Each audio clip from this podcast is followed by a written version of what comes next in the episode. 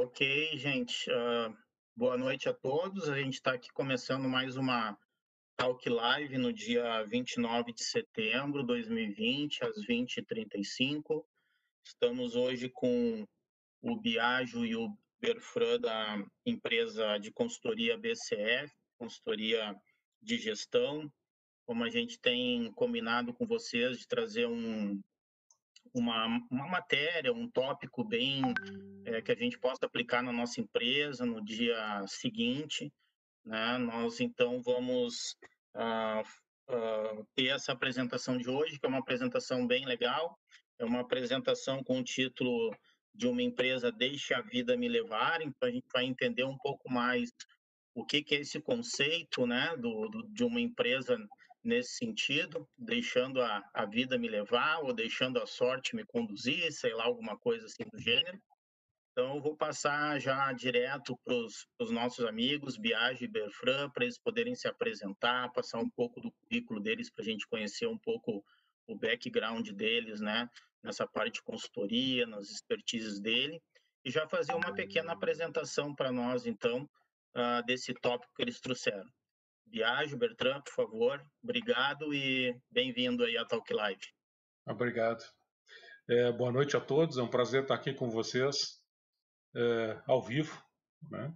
É, meu nome é Biagio Caetano Filomena, é, fui, sou administrador, é, olhando rapidamente o currículo, administrador, estudei, fiz a GV na gestão estratégica, fiz, estudei na Universidade da Califórnia, gestão estratégica, não concluí meu mestrado ainda e tenho uma experiência aí bastante grande em multinacionais durante 30 anos, certo?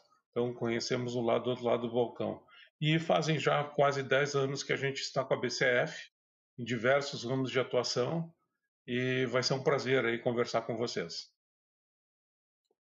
Boa noite, pessoal. Boa noite, Maurício. Prazer estar tá, tá participando aí de, dessa talk live aí com, com vocês. Boa noite para o pessoal que está acompanhando ao vivo, o pessoal que também vai, vai acompanhar depois. Então, o Bertrand da Silveira Filomena, é, também sou sócio aí da, da BCF e consultor, já há uns 7, 8 anos. E, sou bacharel em administração, mestre em administração também pela, pela URGS.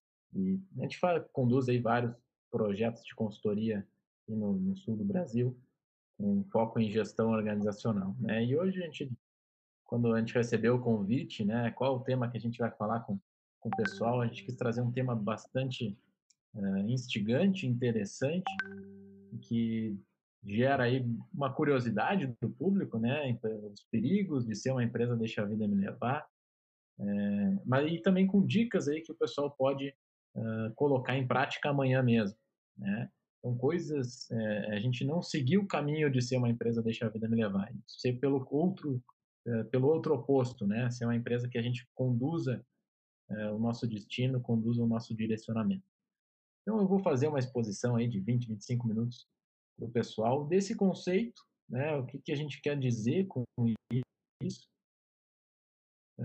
Eu vou compartilhar minha tela com vocês para a gente começar essa exposição e depois a gente fica à disposição para dúvidas, né? Beleza, acredito que deve estar tá, tá, tá aparecendo para vocês.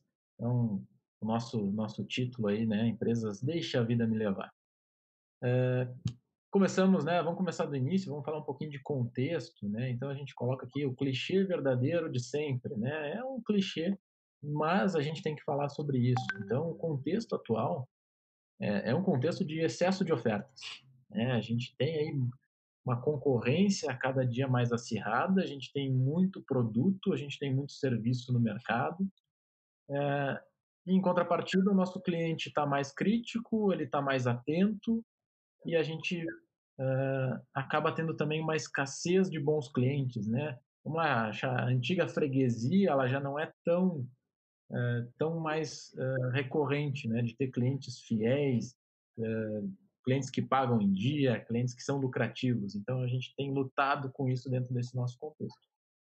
É, com relação a internamente, né, nas empresas, a gente tem uma dificuldade de reter, de capacitar mão de obra qualificada. Né, e acredito aí que a nossa audiência todo mundo que está assistindo aí sente isso no dia a dia, né? É difícil a gente conseguir uh, montar uma equipe boa, ter bons gestores, ter bom, uh, bons colaboradores. E por fim, né, a gente deixa aquele aquele contexto atual que é sempre sempre atual, né, numa, na economia brasileira, que é a volatilidade. Né? A dor de barriga lá de um dispara o dólar, a bolsa cai, os insumos, né, agora nesse momento estão estão com preço lá em cima, com, a, com pouca, pouca oferta. A gente tem essa volatilidade muito forte da economia brasileira que acaba né, uh, gerando aí impactos em todas as empresas. Então esse é o que a gente chama aí de contexto atual, um clichê, todo mundo sabe disso, mas é importante a gente relembrar. E apesar disso, né, pessoal, apesar de todo esse contexto conturbado que a gente tem, a gente ainda tem muitas empresas que a gente chama aí esse vermelhão de deixa a vida me levar. Então, apesar de a gente entender que o nosso contexto é difícil, tem muitas empresas que uh, deixam a vida levar, vão, é como uma onda no mar, vamos seguindo as, as paródias musicais aí, né? Não estão muito preocupadas com, com tomar as rédeas aí do, do seu destino. E aí eu, eu, a gente trouxe aí uma frase do Steve Jobs, que é o que a gente vai falar aqui, né? Saber o que não fazer, às vezes é tão importante quanto saber o que fazer. Então a gente olhar os erros, né, que algumas empresas cometem, para a gente não repetir nas nossas, né? Para a gente se atentar e não uh, aplicar os mesmos erros no nosso dia a dia. Então é, esse é o propósito de, dessa frase aqui. E aí, né, a gente trouxe aqui também para ser um pouco mais descontraído, o Sérgio Chapelin, né? Então, onde que vivem essas tais de de empresas deixa a vida me levar. Elas estão em todo lugar. Tá? Elas são muito mais comuns do que a gente imagina. Né? Esse é um conceito que a gente aí como consultoria acabou desenvolvendo, né? pegando emprestado do Zeca Pagodinho, né?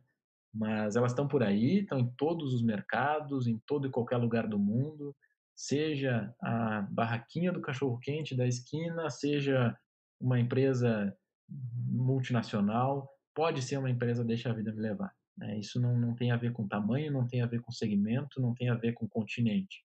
Elas podem estar em todos os lugares. Né? E a gente, e aí qual é o cuidado? A gente compra delas, às vezes a gente né, tá ali, a gente é cliente, a gente é freguês do produto, ou a gente é funcionário delas, ou a gente é fornecedor, a gente está vendendo, né? E qual é o principal cuidado? É que a gente aí como empresários, eh, a gente não transforme as nossas empresas empresas deixa, deixa a vida me levar. Então, é esse o cuidado aí que a gente quer trazer para vocês que estão assistindo a live.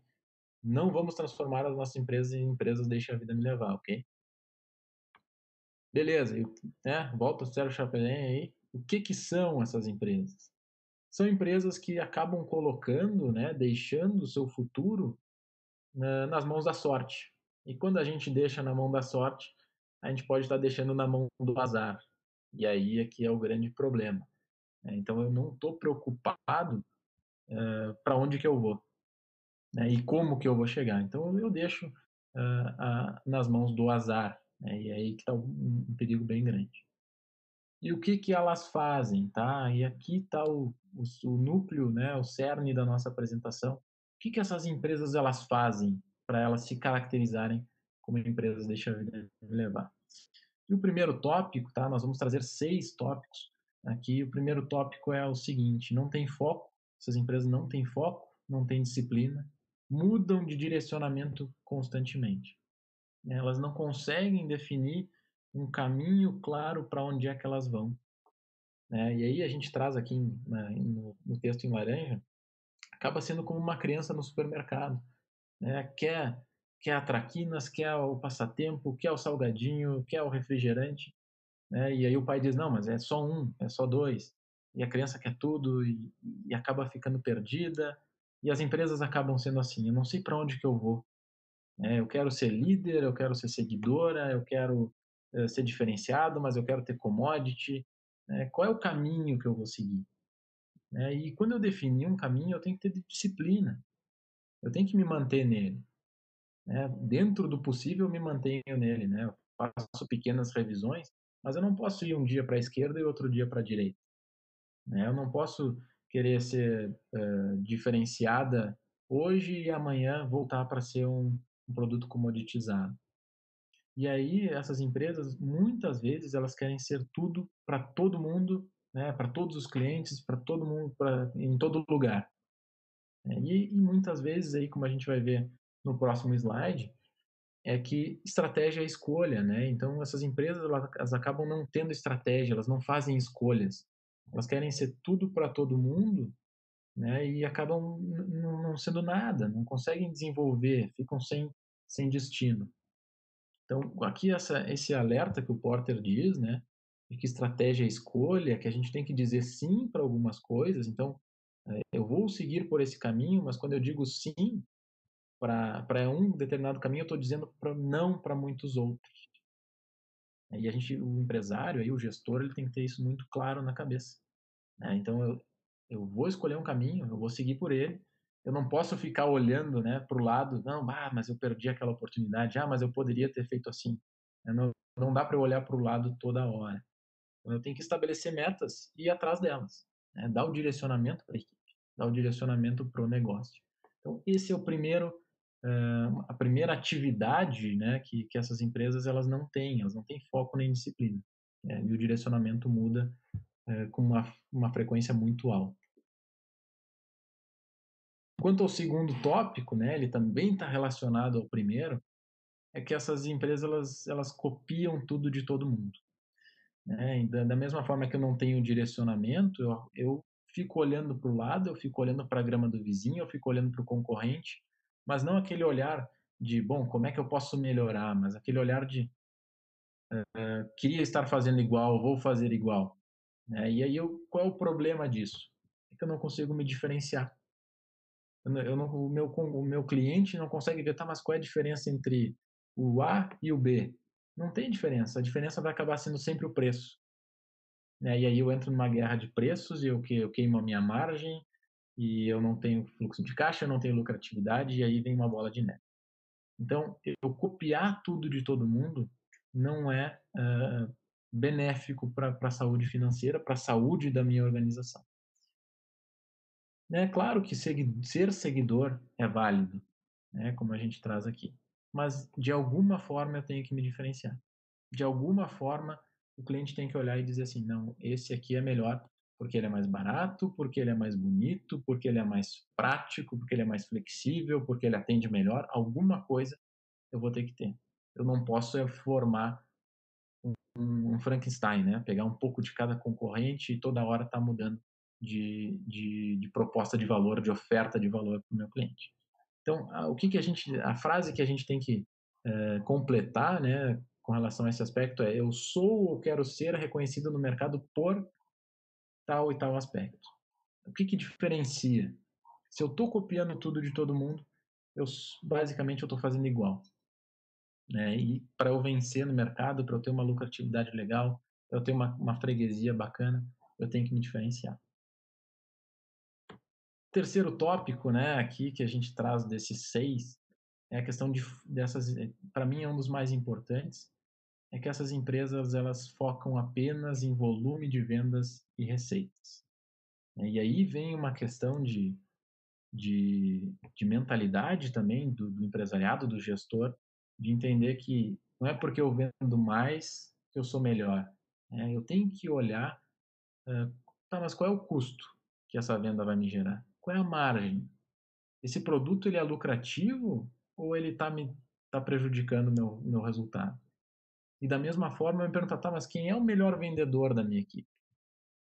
É aquele que vende um monte de um produto não lucrativo ou é aquele cara que consegue colocar produtos estratégicos, fidelizar o cliente, produtos que tenham uma boa, uma boa margem de lucro? Então, focar apenas em volume de receitas, de vendas e receitas, não é positivo. É algo que eu vou deixando aí a minha empresa, vou levando, né? vou trabalhando no giro de dinheiro apenas, e eu não vejo uh, se, o meu, se o meu negócio traz retorno. Então, o que, que a gente indica né, aqui? Conhecer os números, né? Aí o pessoal deve acompanhar é, o, o, seriado né, do, do, Marcos Lemones, lá, o sócio, que ele fala, né? Conheça seus números. Então, conheça os seus custos.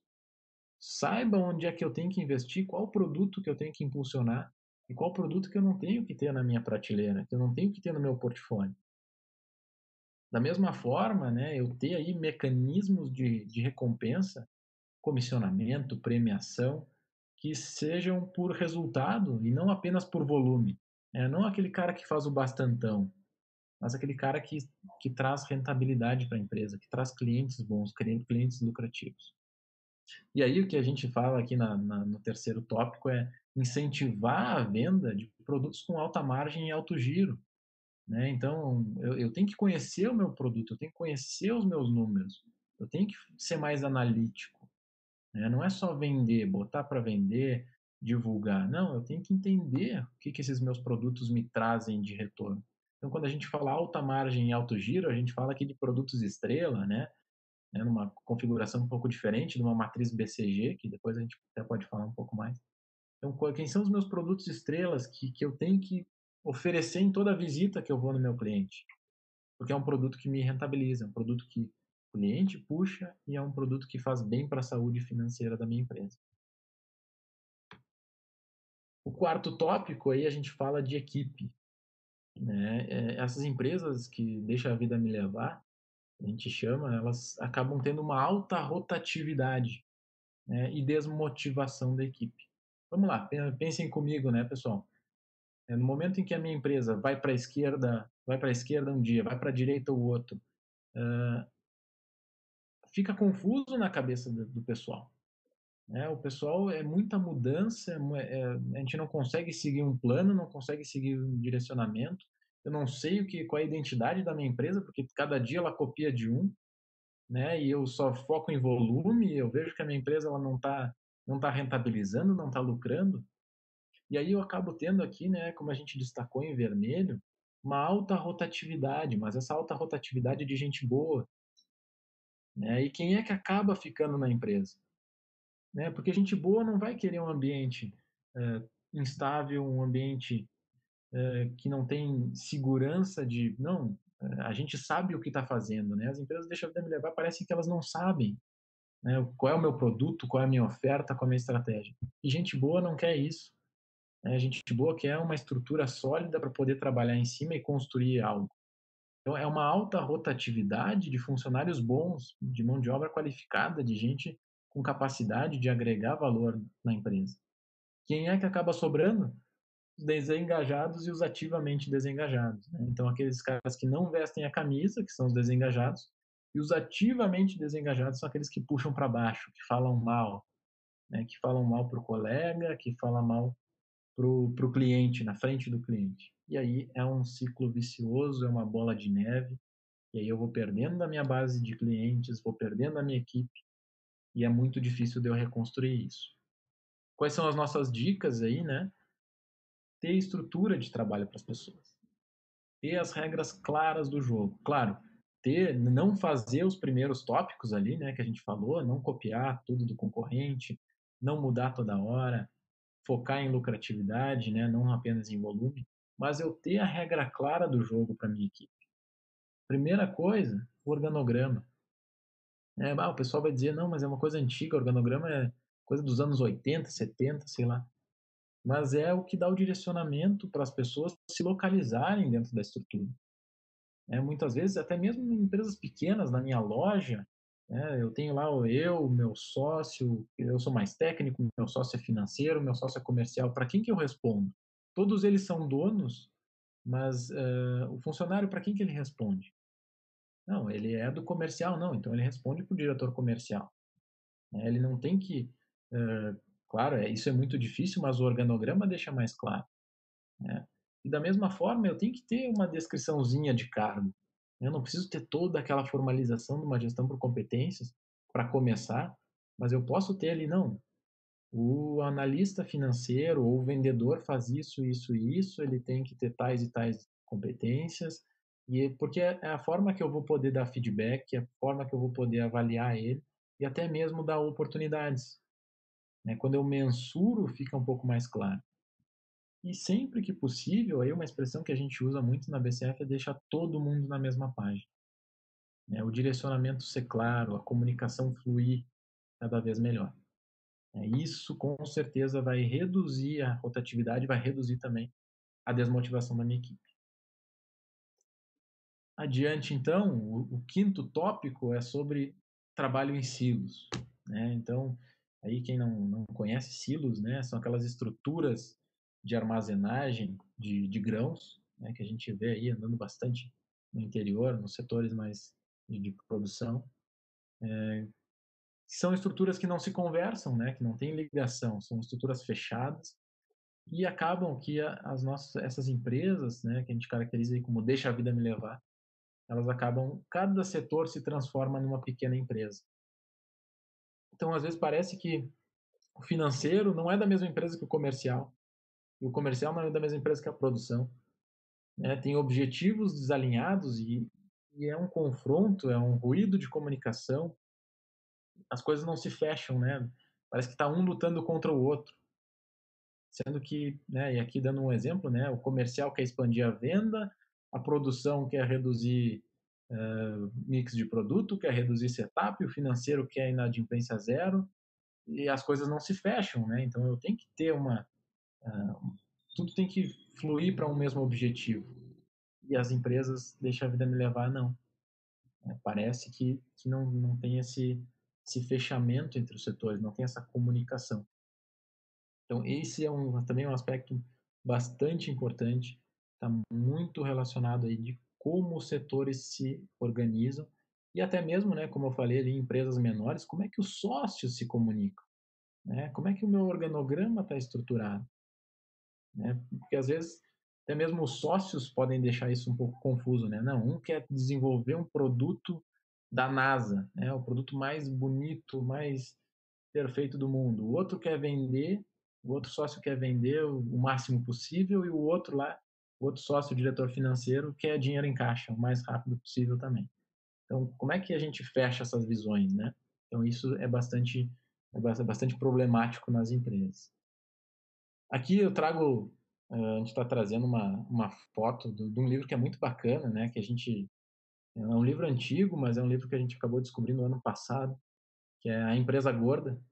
Então ele é, ele é todo para quem para quem gosta ele é todo cheio de figuras, né? Tem pouco texto, mas ele é, com certeza é um livro que vale muito a pena ser lido.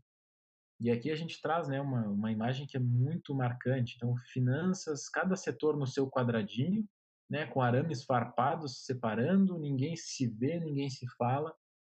E é uma imagem muito emblemática quando a gente mostra para os clientes, para os donos de empresa, putz, a minha empresa realmente é assim. É, um tem medo do outro, um não quer falar com o outro, eles querem mais se proteger. E aqui tem algumas dicas, né? Então, o trabalho de processos vai ajudar bastante. Botar todo mundo na mesma sala para conversar, é, a gente faz bastante isso nas práticas de consultoria. É, é, bacana de olhar. Às vezes é pessoas que nunca se falaram na vida, né? e às vezes e a gente vai encontrar ali pessoas que fazem as mesmas coisas e nunca de formas diferentes, né? E nunca sentaram para conversar. Pessoas que não sabem o que o outro faz. Então eu tenho que estabelecer alguns processos, algumas regras claras, que não significa burocracia. Não quero engessar. Quero só deixar a minha comunicação mais clara, deixar o meu processo mais claro. Com o propósito de facilitar o trabalho da minha equipe e, com certeza, facilitar a vida do meu cliente. É, então, é muito chato a gente ligar para uma empresa e um fica passando para o outro. Não é para o financeiro, não é com assistência técnica, não é com, é com saque. É, irrita. Então, os funcionários não gostam e os clientes não gostam parece que eu estou falando com empresas diferentes. Então, esse é o quinto tópico. E chegamos aí no último tópico, que não tem um grau de importância em nenhum deles, né? Uh, mas esse aqui é, ele é fundamental. As empresas deixam a vida me levar. Uh, não conhecem o cliente. Não definiram um público-alvo. Não definiram né, se é um, um B2B. Não definiram um setor-alvo, não definiram uma, um, um, formato de cliente-alvo, de empresa-alvo. Né? E aqui é bem, bem hiperbólico, né? mas o perfil de, de cliente dessas empresas é um homem ou mulher de 1 a 99 anos, morador de qualquer região, com renda mensal entre 1 e 6 salários mínimos, pode ser casado ou sem filhos, ou também pode ser solteiro, né? Compra frequentemente ou não, ou seja, todo mundo. É aquilo que a gente falou, né? Eu quero vender para todo mundo. Mas eu tenho que entender que meu produto ele tem que ser desenvolvido para um determinado público-alvo, para um determinado, eh, para determinadas necessidades e desejos de, um grupo de clientes. Tá? Então a pergunta fundamental é quem é o nosso cliente? É, quem é o nosso cliente-alvo? Quem é o cara que eu consigo atrair maior atenção? Quem é o cara que eu consigo resolver o problema? É, por isso a gente deixa algumas dicas aí, né? Eu ter registro de compra, de perfil de compra dos clientes. Eu tenho um cliente que compra todo mês. Ah, eu tenho um cliente que compra uma vez a cada dois meses. Né? Eu ter esse perfil de, de compra, esse, esse comportamento que o, que o meu cliente tem. E eu analisar o cliente, né, realmente. Não, esse é um cliente que é do setor automotivo, aquele lá um, no setor de, de, siderúrgica. Não, esse aqui é, é casado, aquele ali não é. Eu olhar para o meu cliente, porque realmente é ele a fonte de receita da minha empresa. E também classificar e segmentar. É, eu ter grupos de clientes, segmentos de clientes diferentes na minha base. Então, assim, pessoal, a gente passou aí de uma forma rápida, né, nos seis tópicos, e aí a gente deixa uh, algumas dicas bem práticas para o pessoal. Tá? Então, uh, uma frase que a gente usa muito aqui na, na BCF, é não se alcança a excelência sem fazer o básico bem feito, né, no, no sentido de que começa pequeno, vamos começar nos primeiros degraus, né? Não vamos querer chegar lá no vigésimo. Vamos começar pequenininho, vamos definir a minha estratégia, definir o meu mercado, é, analisar os meus números, ver o que traz margem, o que não traz, cuidar das minhas pessoas. Depois a gente vê os fogos de artifício. É, vamos cuidar primeiro do, do básico, o primeiro degrau, depois a gente sobe o segundo. E também, né, mais, a, mais algumas dicas é foco no necessário, não no acessório. Tá? Primeiro vamos colocar camiseta, colocar calça, depois a gente vê se tem, vai pulseira, se vai colar, se vai brinco, mas vamos focar no, no, no core, né? no núcleo do nosso negócio. E por fim, dominar os fundamentos. Né? Isso é uma coisa que uh, a gente bate muito na tecla, né? Eu, eu tenho que saber algumas poucas coisas, né? Que são a estratégia. Eu tenho que saber quem são os meus clientes eu tenho que conhecer os meus produtos, eu tenho que entender um pouco mais do meu financeiro, das minhas margens, e aí diferenciar a margem, né, pessoal? Às vezes o empresário fala com o outro, ah, minha margem é de 50%, minha margem, ah, não, mas a minha é de 10%. Tá, mas de que margem que a gente está falando? Margem bruta, margem de contribuição, margem líquida? Eu tenho que ter uma, um, uh, mecanismos para desenvolver, para captar minhas pessoas, e eu tenho que cuidar dos meus processos.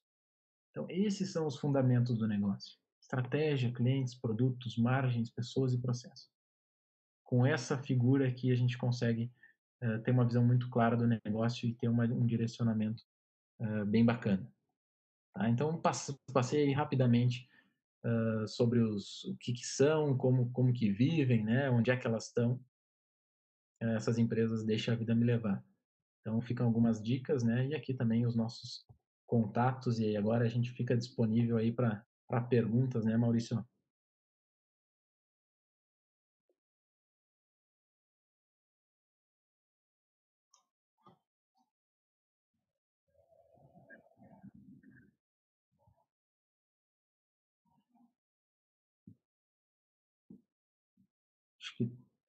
Não estou te ouvindo.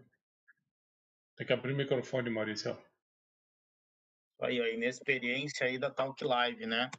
É, ah. Antes de comentar, vou fazer, vou fazer dois agradecimentos, um para a Ana, da Mineira, que faz essa a estrutura toda, na infraestrutura para ser possível a Talk Life aqui. Então, Ana, muito obrigado pelo teu suporte.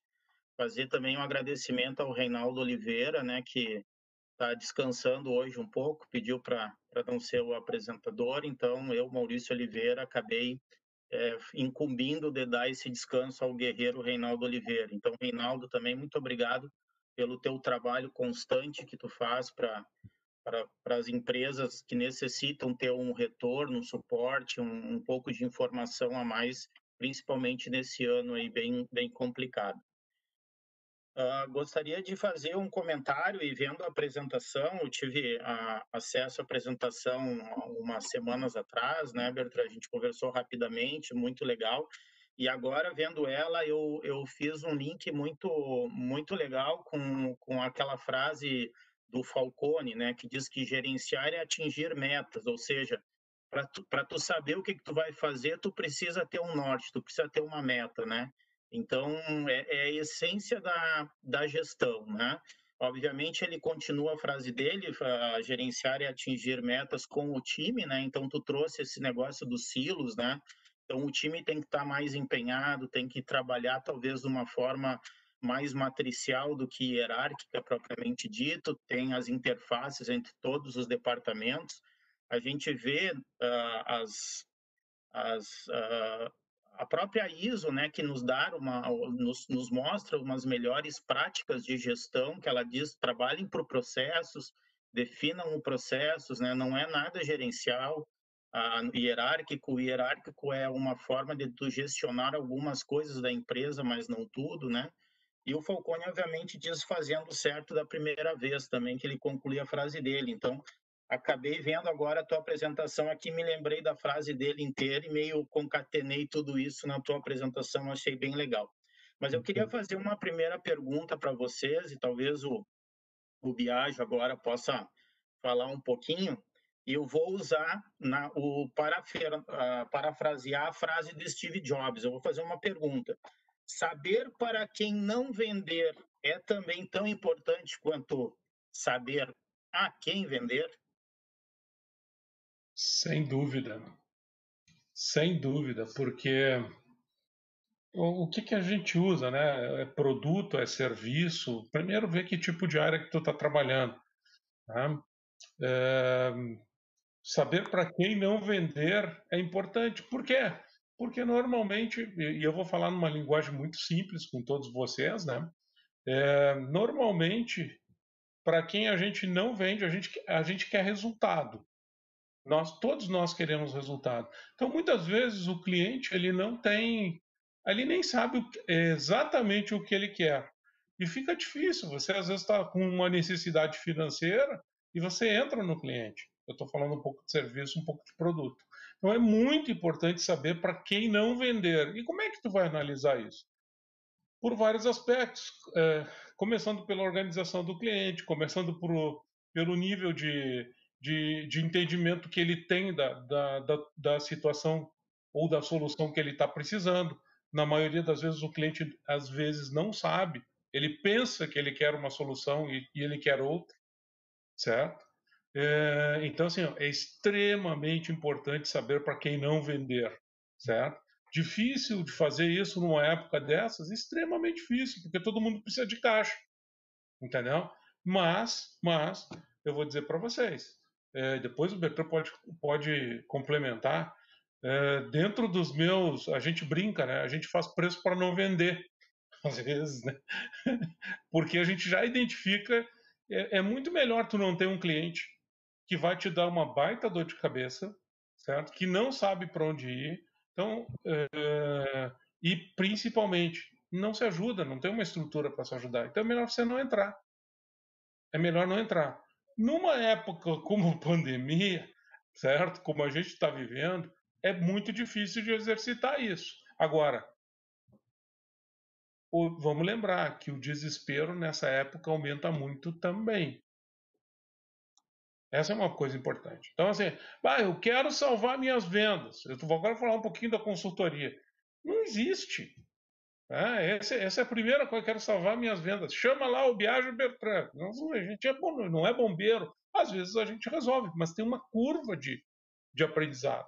Tem confusões de vários tipos. Então, o que, que eu diria?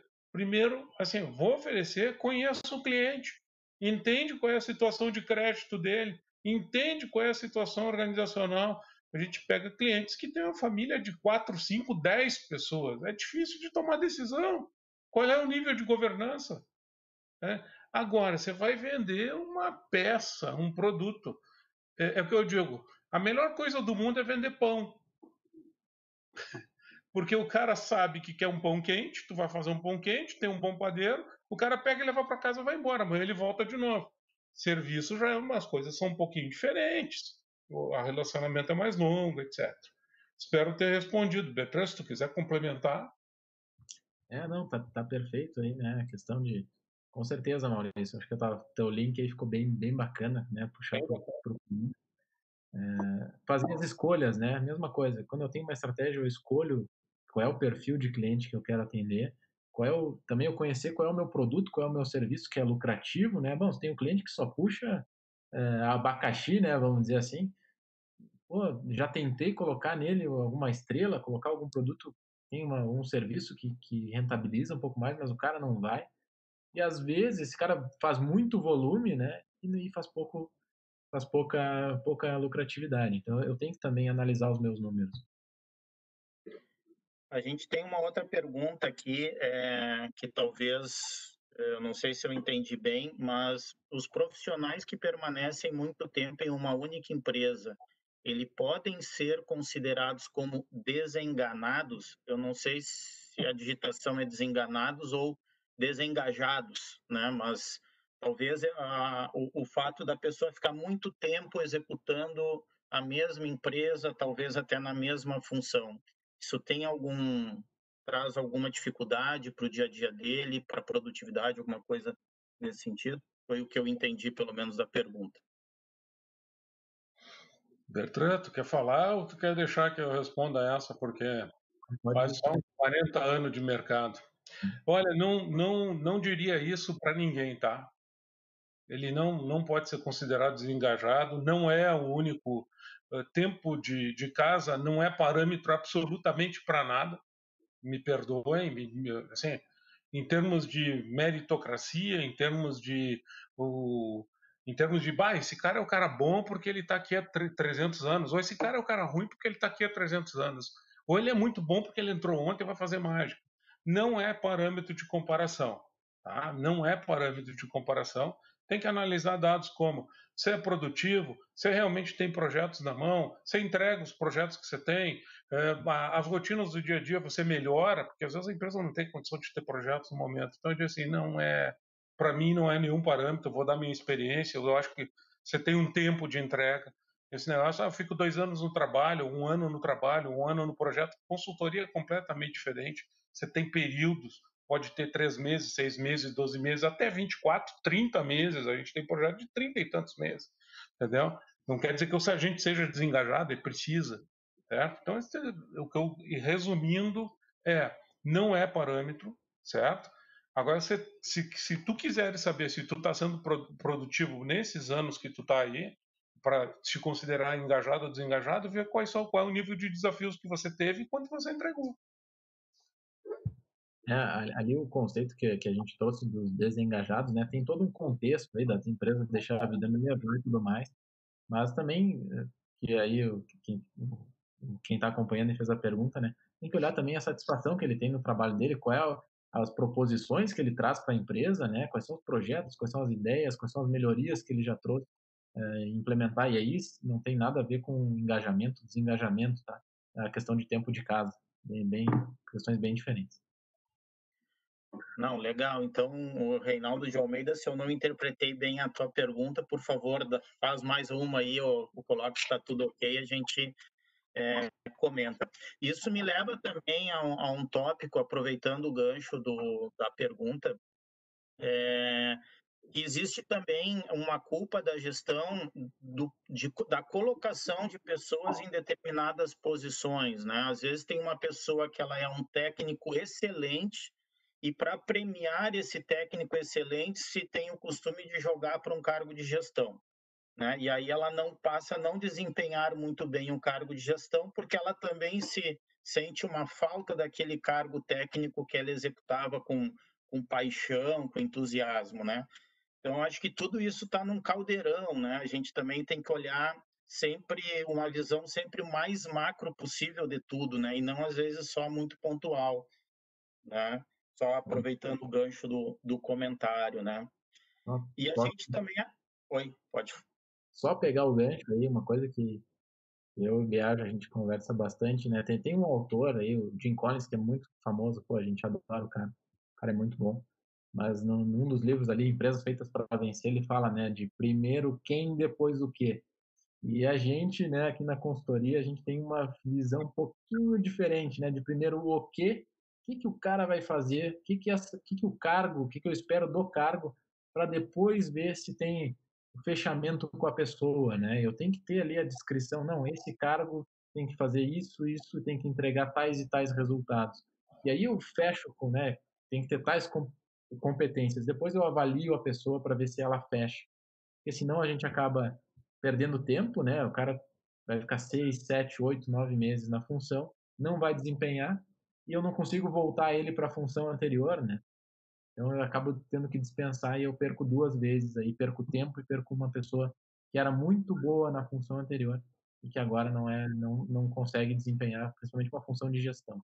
Né? Então avaliar primeiro eu ter bem descrito a regra do jogo, né, como a gente trouxe na apresentação. O que, que, esse, que, que esse cargo tem que entregar? Legal. Aproveitando um outro gancho, a gente falou sobre as departamentalizações, os silos, né? Eu falo os feudos, que tem aquele fosso com os jacaré, o óleo quente para ninguém entrar lá dentro e tudo, né? E o gerente é o, é o senhor feudal, né? É, nesse âmbito de departamentalização, neste momento de pandemia, onde praticamente toda a área indireta, quase toda a área indireta está em home office, né? sempre que possível, né? pouca gente em fábrica, o pessoal tem que estar tá interagindo é, via com, computador, que nem nós estamos aqui na, no, no online.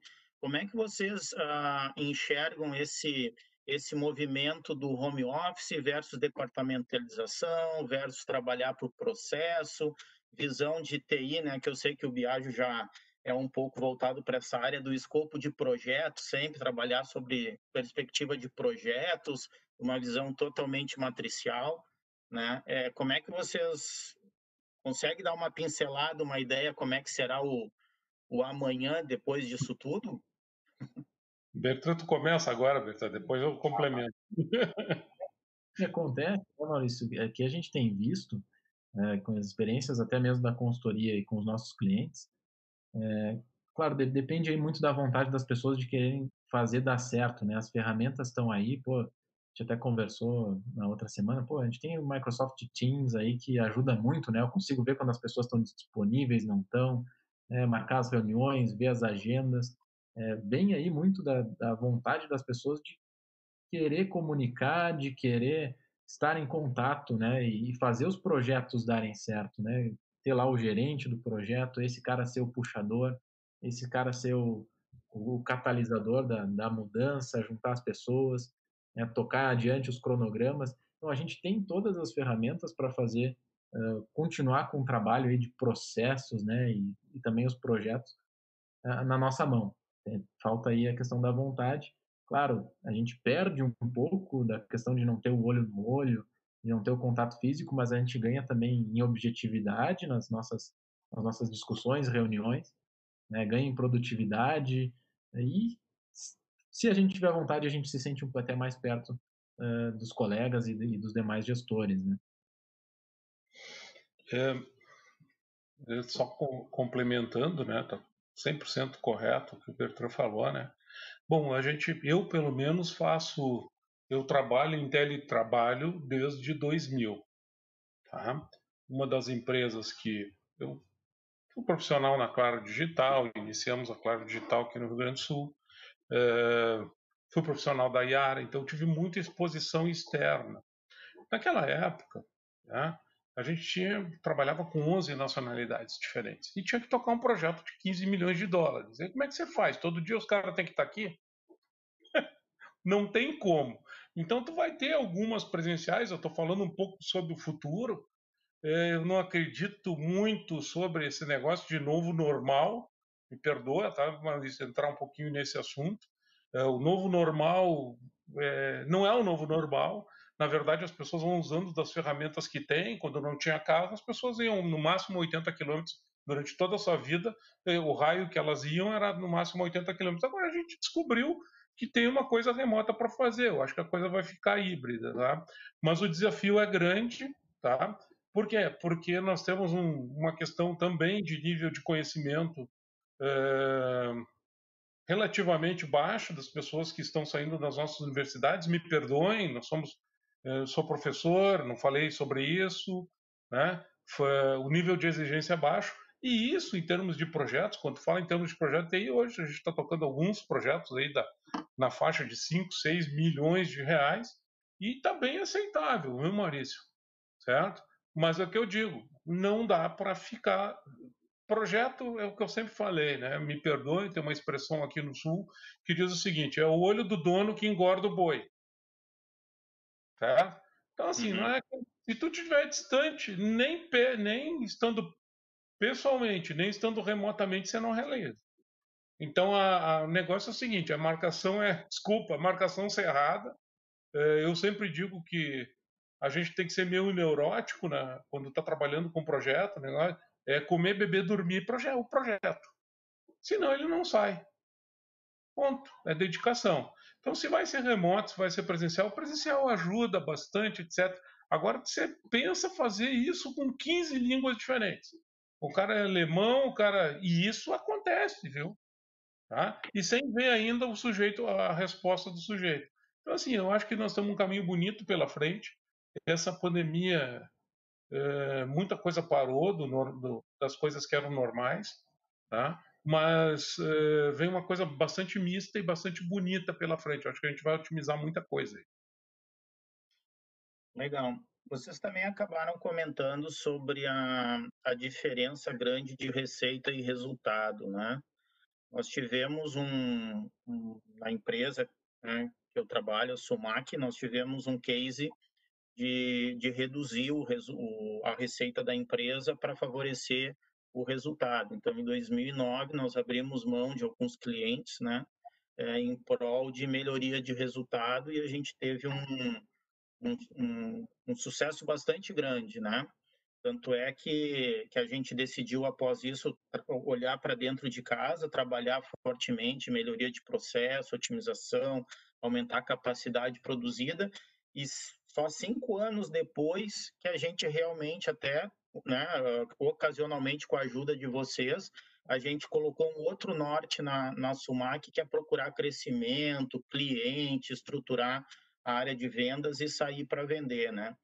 Eu queria que vocês explicassem um pouco mais, porque a gente tem bastante empresas de, de pequeno porte que ficam muito preocupados em, em vender o almoço para poder jantar, vender a janta para poder almoçar, e, e, e, não enxergam assim aonde que eles começam a desenrolar o novelo de lã, por onde é que eles, onde é que eles começam? Vocês conseguem dar alguma ideia para o pessoal, alguma dica de, ó, como é que vocês têm que saber talvez até, não, não sei se, se sabem os números, se realmente estão vendendo com margem, com não margem, mas se você puder dar uma orientada no, no como a gente começa, né, o que, que seria uma coisa legal para começar essa, essa reestruturação, assim?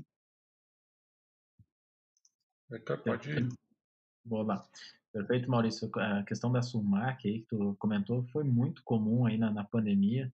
Empresas que a gente conhece que tinham aí planos estratégicos né, de crescimento durante o ano, o ano se configurava um ano muito bom, e que tiveram que ter o jogo de cintura e cortar os planos pela metade, o faturamento pela metade, mas, né, e aí como tu falou, eu volto a olhar para dentro, né, da minha empresa e eu consigo garantir pelo menos lá a minha lucratividade que eu esperava antes. Né? Isso é fantástico, então eu consigo fazer a mesma coisa com menos, é, com menos suor, vamos dizer assim, com menos cansaço. Com relação a, a, a, empresas aí, como tu falou, que são menores, é, é muito difícil, né? Eu, eu me se coloca aí no, no pé do, do, do, empresário, do pequeno empresário, eu eu dizer, ah, é, não vou fazer essa venda, né? Como a gente falou antes, é, porque eu preciso de dinheiro, eu preciso de recurso, mas também o desespero ele não ele ele ele prejudica muito, né? Eu estou naquele no desespero e eu preciso faturar e, e, às vezes eu posso ficar cego, né? Eu não consigo ver as minhas oportunidades. Eu, eu, tenho que me distanciar também aí como dono do negócio. Muitas vezes o pessoal é, é dono, chuta a cabeceia, cruza a cabeceia, defende, né? Mas às vezes eu tenho que tirar um pouquinho o corpo fora, tirar um momento para ser o técnico do time e olhar, não, vamos olhar aqui de cima, né? Como é que está o campo? Como é que estão as oportunidades? Vamos botar aqui, vamos fazer o cálculo no, no caderno. Eu não preciso ter um super sistema para ver a rentabilidade dos meus produtos, né? Eu posso botar numa a matemática ela é básica, botar num, num caderninho é, eh, para ver a rentabilidade dos meus produtos, para ver as oportunidades do mercado, mapear os meus clientes, os, os clientes que eu não tô, né, e começar a fazer escolhas. E aí eu começo a trabalhar de forma um pouquinho mais inteligente, né? Eu saio daquele desespero de vender, vender, vender, faturar, faturar, faturar e a direcionar o meu esforço para clientes e para produtos que realmente me dão retorno. Então a gente entende que o desespero bate, né? Não, que eu tenho que sair, que eu tenho que vender, mas eu em algum momento eu tenho que tirar o corpo um pouquinho fora e olhar as, as questões de cima, começar a fazer cálculo, né? Conhecer os números e ver as oportunidades. É, é, Bertrand, só complementando, é, a gente não conhece a realidade de fluxo de caixa de todos, certo? O que a gente vê na maioria dos casos, o Maurício e o pessoal que está me ouvindo, é que a gente já estavam trabalhando da mão para a boca. Né? Já vendiam o almoço para comer na janta. Esse tipo de coisa, tá? Então isso mostra uma, vou voltar um item ali de trás que o Bertrand falou para vocês, uma indisciplina tremenda. Então, ou seja, não adianta. Primeiro princípio contábil, não está na apresentação. Os bens da empresa não se confundem com os bens dos sócios. Significa, separem as coisas, certo? Deixa o dinheiro para reinvestir na empresa. Não sai comprando, me perdoem, vou falar de novo, tá? Não sai comprando uma Ferrari, é um sonho de todo mundo, mas não é porque você botou um milhão em caixa que você pode comprar uma Ferrari. É? Então, assim, ó, preservem o fluxo de caixa, tá? Uma grande empresa nacional da área de papel, a qual eu trabalhei, fui gestor, eu, uma vez trocou de presidente, certo? E a gente apresentou para ele um monte de papel e disse: vocês não me mostrarem o fluxo de caixa, não adianta nada. Se vocês não tiverem um DRE para acompanhar as vendas, não adianta nada. Não é raro nós entrarmos em empresa e fazer um corte. Tivemos aí empresas esse ano, aí, o ano passado, de 30% dos produtos porque não, não, não tinha sentido. Isso para setup de produção, isso para um monte de negócio. Cara, acaba, acaba sendo muito mais caro ser produzido que não, não produzir. Entendeu? Então, assim, cada caso é um caso, não existe fórmula mágica, tá? É, então, você tem que olhar como é que está o teu fluxo de caixa. Fez reserva ou não fez? Tá? Essa reserva dá para quanto tempo? Tá? Então, assim, de vocês a gente fica bem feliz lá que a Sumac fez isso, né? Certo? É, a gente está aplicando muito isso. Para vocês terem uma ideia, nós temos aí hoje no portfólio cerca de 10 empresas, né, Bertrand? É, por aí, 10, 11. É, 10, 11 empresas hoje que a gente está trabalhando usaram métodos na pandemia e a grande maioria delas está numa faixa muito boa de rentabilidade. Eu estou olhando, eu gosto de falar de lucro líquido, é isso que a gente gosta de falar é a última linha. Uhum. Tá? Então, eu, é por aí que a coisa funciona. Tem que analisar cada caso. Pode falar, Bertrand.